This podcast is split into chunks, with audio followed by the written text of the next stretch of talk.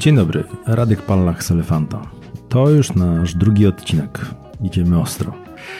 Tym razem porozmawiamy o oszustach, o złodziejach, o włamywaczach.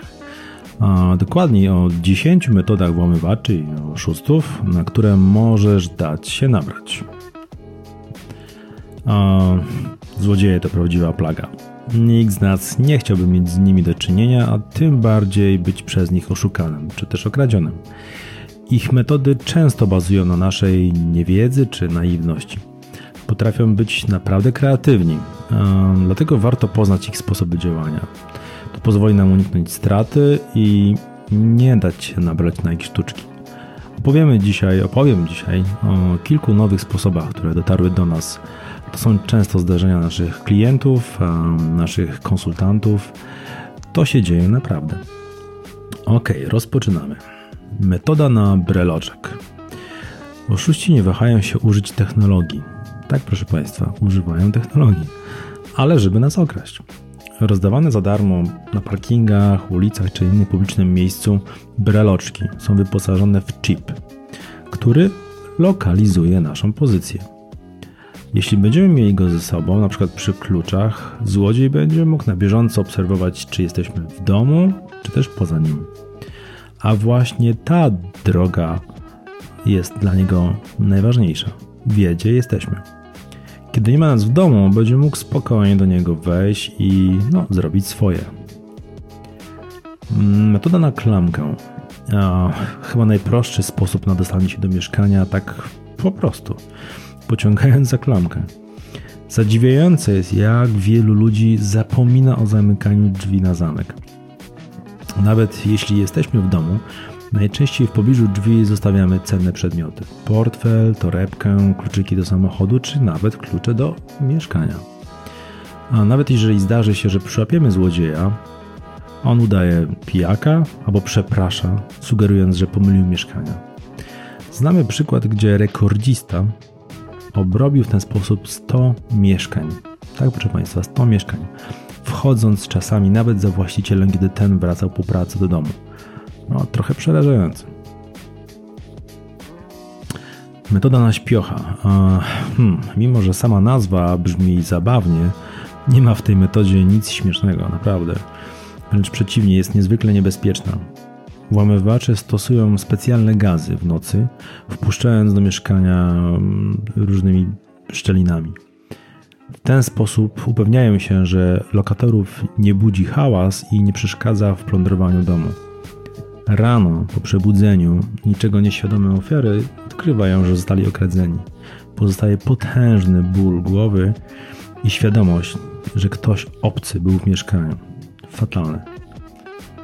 Metoda na perfumy to ciekawy, nowy sposób. Równie niebezpieczny jak unieszkodliwienie lokatora mieszkania.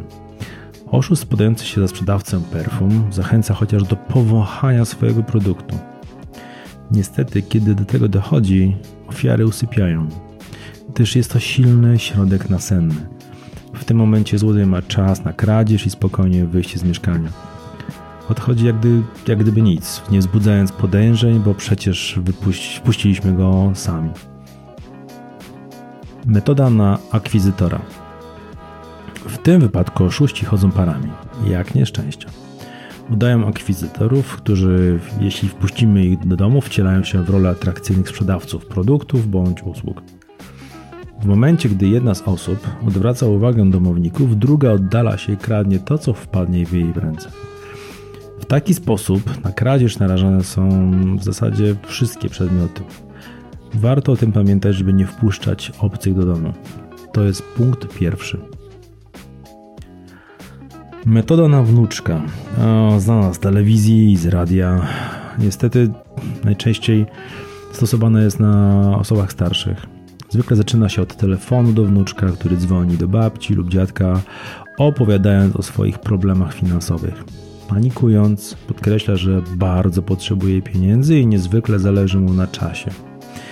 Mówi, że sam nie jest w stanie, lecz za chwilę przyśle do dziadków kolegę, że odbierze i dostarczy mu pieniądze.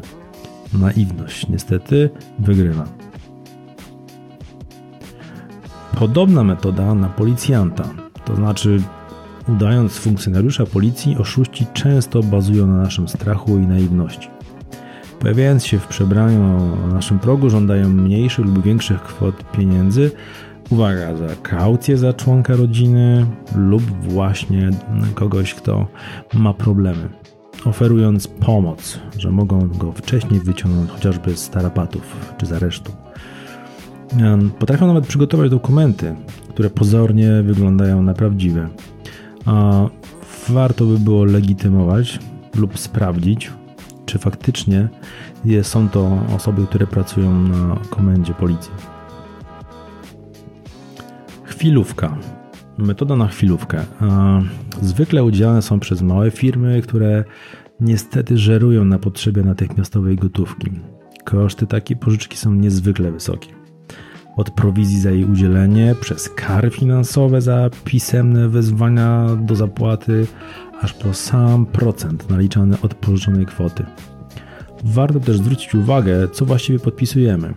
Łatwo stracić dach nad głową, jeśli z rozpędu podpiszemy oprócz umowy o pożyczkę także umowę sprzedaży nieruchomości. Tak, proszę Państwa, takie też się zdarzają.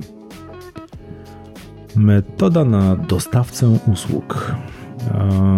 Oszuści mogą podawać się do dostawcę prądu, kablówki lub nawet administrację budynku podsuwają do podpisania nową umowę, twierdząc, że stara wymaga aktualizacji.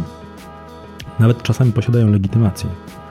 Może się zdarzyć, że udając dostawcę nawet wcześniej zadzwoni i umówi się na wizytę w mieszkaniu profesjonalnie.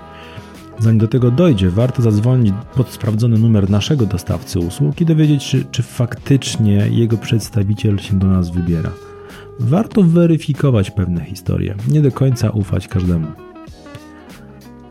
Metoda na banknot. Oszuści wykorzystują ją przeciwko kierowcom. Polega na umieszczeniu banknotu za wycieraczką z samochodu w taki sposób, by został zauważony dopiero, kiedy usiądziemy za kierownicą.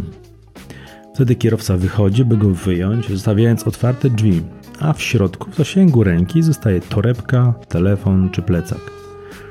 Sytuacja może być jeszcze groźniejsza, jeśli silnik został już odpalony, a kluczyk został w stacyjce. Wtedy nic nie powstrzyma złodzieja przed odjechaniem naszym samochodem. Nam najwyżej zostanie banknot. Chyba.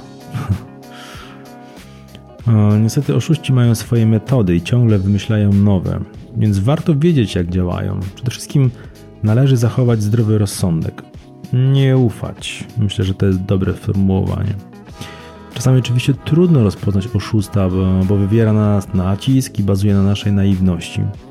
Mimo wszystko w sytuacji, w której istnieje choćby prawdopodobieństwo, że ktoś chce nas okraść, należy zachować ostrożność. Warto sprawdzać, z kim rozmawiamy i skąd przyszedł.